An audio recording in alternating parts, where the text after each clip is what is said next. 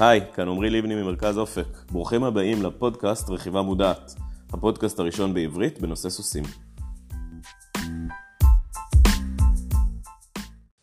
אז את הפרק הראשון בפודקאסט הזה החלטתי להקדיש לו שאלה, מה אני רוצה מהסוס שלי? השאלה הזאת יכולה להיענות על ידי תשובה פשוטה, כמו אני רוצה סוס טיולים, אני רוצה סוס בית ספר, אני רוצה סוס טיפולי, אני רוצה סוס ריינינג, אני רוצה סוס קפיצות וכן הלאה. אבל לרוב, אצל רוב האנשים, התשובה היא משהו כמו אני רוצה ליהנות מהרכיבה. הבעיה מתחילה לתפיסתי כשאנשים לוקחים כלי שמתאים למקום אחד או לעולם אחד ומשתמשים בו בעולם אחר. ואני אסביר. אני לאורך השלושים ומשהו שנה שאני עם סוסים עשיתי המון המון דברים. התאמנתי בדרסאז', בקפיצות, בכל מיני ענפים של רכיבה מערבית, קאובוי רייס. אימנתי סוסי מרוץ, סוסי טיולים, אילפתי סוסים, עשיתי כל מיני דברים. ולאורך השנים ראיתי המון המון גישות והמון המון שיטות. עכשיו, הרבה פעמים, כששמים אנשים מגישות שונות או משיטות שונות אחד מול השני, תשמעו ויכוח לגבי הדרך בה צריך לעשות את זה. למען האמת, יש גם ויכוחים בין אנשים שעובדים באותה דיסציפלינה, באותו מקצוע, לגבי איך צריך לעשות את זה. אני רוצה להגיד את הדבר הבא. כשאדם מתחיל לעבוד עם הסוס שלו, הדרך שבה הוא בוחר לעבוד עם הסוס שלו, וזה לא משנה אם זה אילוף או אימון או כל דבר אחר, צריכה להיות מותאמת למה שהוא רוצה מהסוס. ואני אדגים את זה דרך uh, כמה דוגמאות, אני מקווה שנעשה קצת סדר. בואו נתחיל רגע מסוסי בית ספר. אז רוב סוסי הבית ספר לא נולדים להיות סוסי בית ספר, רובם היו משהו לפני שהם התחילו להיות כאלה. יכול להיות שהם היו סוסי ספורט שלא היו מספיק טובים, יכול להיות שהם היו סוסי ספורט שנפצעו, ויכול להיות שהם היו סוסי טיולים. בכל מקרה, בארצנו הקטנה לא מגדלים סוסים להיות סוסי בית ספר בדרך כלל. עכשיו, אם אני לוקח סוס שהגיע נגיד מספורט, נגיד ניקח לדוגמה סוס שהיה סוס ריינינג ולא היה מספיק טוב, נמכר להיות סוס בית ספר. ומתחיל לאמן אותו להיות עכשיו סוס שילדים צריכים ללמוד לרכב עליו.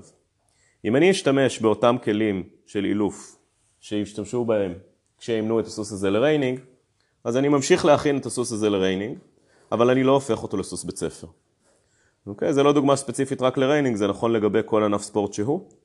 כשאני מצפה מסוס תחרותי להיות מאוד מאוד תגובתי, אני מצפה לתגובות מאוד מאוד חדות ומאוד מאוד מהירות. כשאני מבקש משהו, אני רוצה שזה יקרה. אני מכין את הסוס למצב שבו ירכב עליו מישהו שיודע ברמה כזאת או אחרת מה הוא עושה ומה הוא מבקש. לעומת זאת, אם ניקח סוס בית ספר שיושב עליו ילד, אני רוצה שהסוס יגיב, אבל אני לא רוצה שהסוס יהיה חד. אני לא רוצה שילד שעושה איזושהי, איזשהו קול או איזושהי תנועה קטנה שיושב על הגב של הסוס, יקבל מיד סוס שאף קדימה, שרץ קדימה, שזז קדימה מהר מדי. כי ילד שנמצא בשלבי לימוד ראשונים לא בנוי לזה. עכשיו, יגידו אנשים, שים את הסוס להיות סוס בית ספר, עם הזמן הוא יהפוך להיות כהה, הוא יגיב פחות טוב. גם זאת בעיה מבחינתי. כי בעצם אני לא רוצה שהסוסים שלי יצאו מאימון. אני רוצה שהסוסים שלי יישארו מאומנים לדבר שלשמו הם נועדו. אז אם אני חושב עכשיו על סוס שהגיע מספורט או מכל דבר אחר והופך להיות סוס בית ספר, הדבר הנכון יהיה לרכב אותו כמו ילד ולצפות ממנו לתגובות שמתאימות לילד. וכשאני אומר ילד אני כמובן מתכוון גם לרוכב מתחיל שאינו ילד וגם לילדה וכן הלאה. אז מה בעצם אני אומר? אם אתם רוצים לאמן סוס בית ספר טוב, נסו להבין איך רוכב מתחיל יבקש את הדברים, איך רוכב מתחיל ינהג עם אותו סוס, ונסו ללמד את הסוס להגיב בצורה מותאמת לבקשות האלה. אני אתן לכם דוגמה, לפני חודש בערך הייתי בארצות הברית אצל מאמן בשם דן קין, ואחד הסוסים שעבדתי איתם היה סוס טיולים, לא היה צריך לאלף את הסוס, היה צריך לאמן את הסוס, להתאים אותו למטרה שלשמה הוא הגיע.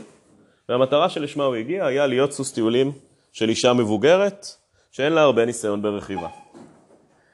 כשאני חושב על סוס של אישה מבוגרת, אני קודם כל חושב על סוס מאוד מאוד מאוד בטוח. קלינטון אנדרסון קורא לזה גרני סייף, הוא אומר הסוס צריך להיות מספיק בטוח בשביל סבתא שלי. קלינטון אנדרסון אומר שהוא רוצה שכל הסוסים יהיו כאלה, ואני יכול להבין למה. הרעיון שעומד מאחורי אימון סוס לאישה מבוגרת, אומר אני רוצה סוס שהתגובות שלו יהיו תגובות מתונות. אני לא רוצה סוס שכשמבקשים ממנו לעבור לקנטר, מתחיל לרוץ מאוד מאוד מהר. מצד שני, אני גם לא רוצה סוס שכדי להעביר אותו לקנטר, עכשיו צריך להילחם איתו מלא זמן, ולהתאמץ מאוד מאוד כדי שהדבר הזה יקרה. אני צריך סוס שיבין הוראות פשוטות, כי כשמדובר על מישהי שהרמת ניסיון שלה ברכיבה לא מאוד גדולה, זאת אומרת היא לא מאוד מנוסה ברכיבה, אני צריך סוס שיבין איך להגיב להוראות פשוטות. רכיבה ביד אחת, בעיקר פקודות קוליות. זאת אומרת, אני לא מחפש מהסוס הזה להיות סוס מאוד מאוד מאוד מוכשר במה שהוא, שהוא לא הייעוד שלו. אני מצפה ממנו להיות מוכשר בדבר הספציפי שלשמו אני מייעד אותו. אז אימנו את הסוס לרכיבה כמעט רק ביד אחת. לא רכבנו על הסוס עם דורבנות. לא רכבנו על הסוס במהירויות גבוהות מדי. עבדנו איתו הרבה עם סוסים אחרים, ועבדנו איתו גם הרבה לבד. ניסינו לחשוב על כל הסיטואציות שבהם אותה אישה יכולה להתקל. עוד דבר לגבי אותו סוס, אני לא רוצה שהסוס הזה יגיב בצורה חריפה לכל תנועה אקראית של הרגליים של הרוכבת. זאת אומרת שאם היא בטעות לוחצת לו על הגוף עם הרגליים, או בטעות מדרבנת בלי להתכוון, אני לא רוצה שהסוס יעוף קדימה שיתרגם את זה כבקשה לזוז. אז למעשה, אני מייצר אצל הסוס סוג של אדישות לרגליים, לא מלאה, אני לא רוצה שהסוס יתעלם מהרגליים, אבל אני מייצר אדישות לתגובות מסוימות, לפעולות מסוימות שנעשות עם הרגליים, ואני מייצר תגובה רצויה נכונה לכל. במקרים אחרים, אני אישית לדוגמה עם הסוסים שלי, כמעט ולא משתמש בכל, אני מעדיף להשתמש בשפת גוף.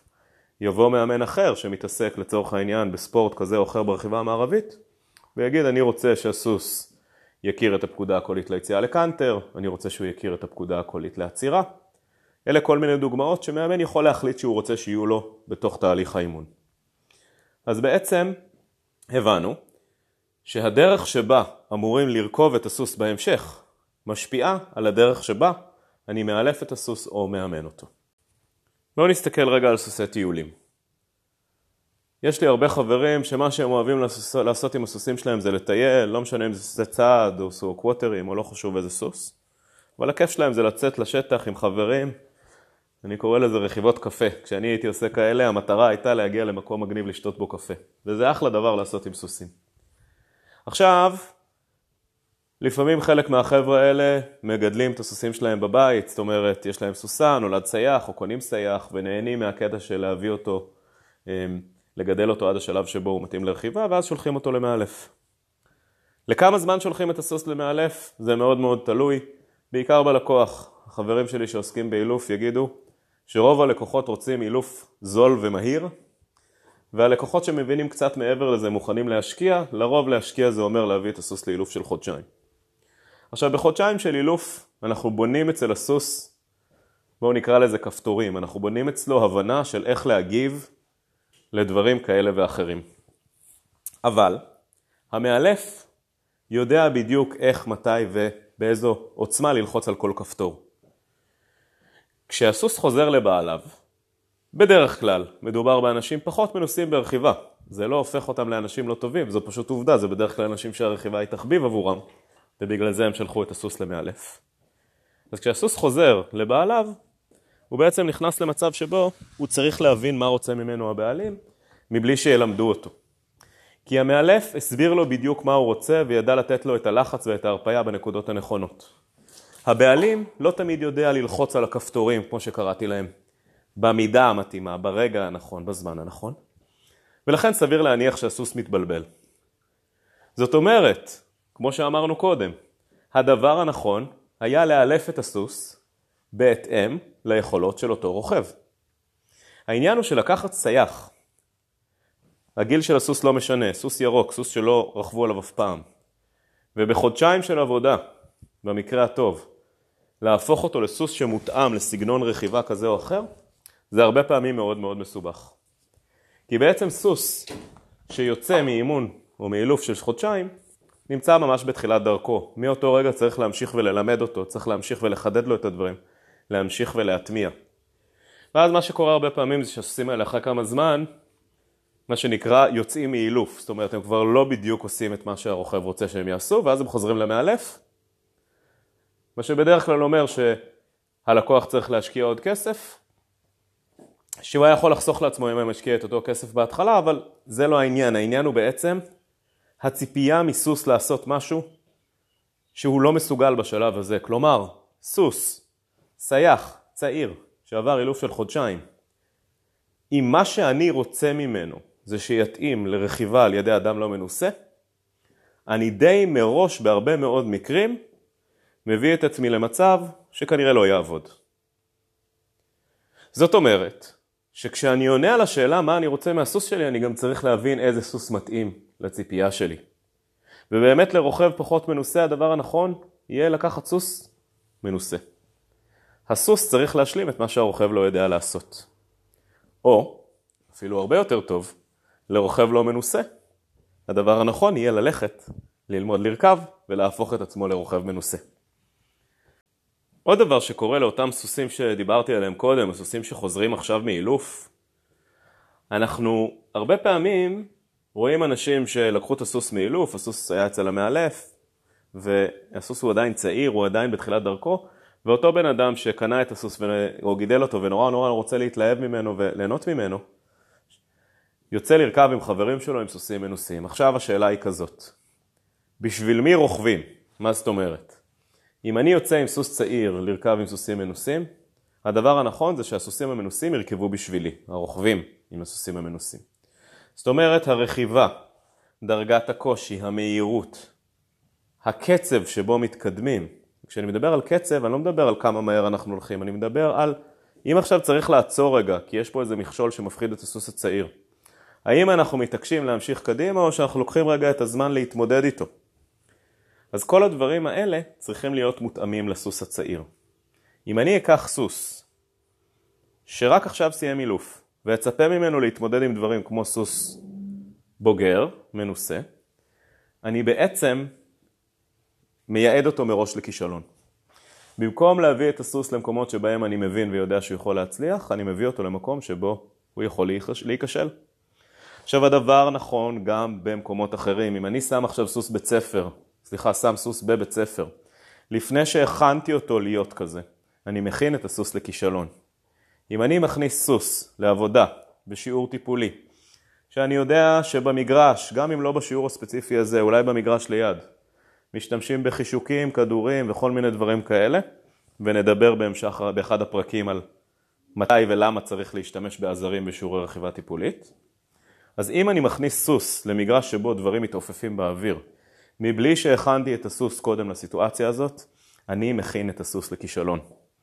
לעומת זאת, אם אני אקח את אותו סוס ואעבוד עליו עבודה מקדימה, ואכין אותו לכך שדברים נזרקים, ולפעמים גם נזרקים לכיוון שלו, ואלמד אותו להתמודד עם הדברים האלה. אלמד אותו להתמודד, זה אומר אלמד אותו לקבל את הדברים האלה בלי פחד. ופה יש הרבה מאוד הבדל בין לגרום לסוס לפחד ולא להגיב, לבין להביא סוס למצב שהוא לא מפחד. גם על זה נדבר באחד הפרקים הבאים. אבל אם אני מכין את הסוס למה שהוא צפוי לפגוש בעבודה, אני מכין אותו להצלחה. עוד דבר שאני נתקל בו הרבה, זה אותם סוסים שמגיעים לחוות לסוס, להיות סוסי בית ספר או סוסים טיפוליים, ושוב, אף סוס לא נולד להיות סוס בית ספר, אף סוס לא נולד להיות סוס טיפולי, בארץ לפחות. אותם סוסים שמגיעים לחוות ולא עושים את העבודה שלהם בצורה מעולה, ואז אתה רואה מדריך או מאמן שעולים על הסוס ומנסים לאמן אותו בדיוק כמו שמאמנים סוס ספורט. אני לא יכול להביא את הסוס למצב שהוא יצליח בעבודה שלו, אם האימון לא תואם את מה שהסוס מיועד לו. אז לסיכום נגיד כך, כשאני שואל את עצמי מה אני רוצה מהסוס שלי, אני צריך לבדוק. א', שהסוס שלי מסוגל לעשות את מה שאני רוצה. אני צריך לדעת להתאים את התשובה לשאלה למה שהסוס מסוגל לעשות. אם יש לי סוס שנמצא בתחילת האימון, המטרות והיעדים צריכים להיות מאוד מאוד ברורים, וכל הרכיבה צריכה להתנהל בהתאם. הדבר השני שאנחנו צריכים להבין, זה שצריך להיות לנו מאוד מאוד ברור, איך הולכת להיראות השגרה של הסוס, איך הולכים לעבוד איתו ביום יום, ולבחור את הגישה שבה אנחנו מאמנים את הסוס בהתאם. כדי שכשנעבוד עם הסוס בגישה הזאת, יהיה לו מאוד מאוד ברור מה אנחנו רוצים ממנו, ושוב, יהיה לו קל להצליח. אנחנו רוצים להכין את הסוסים שלנו להצלחה.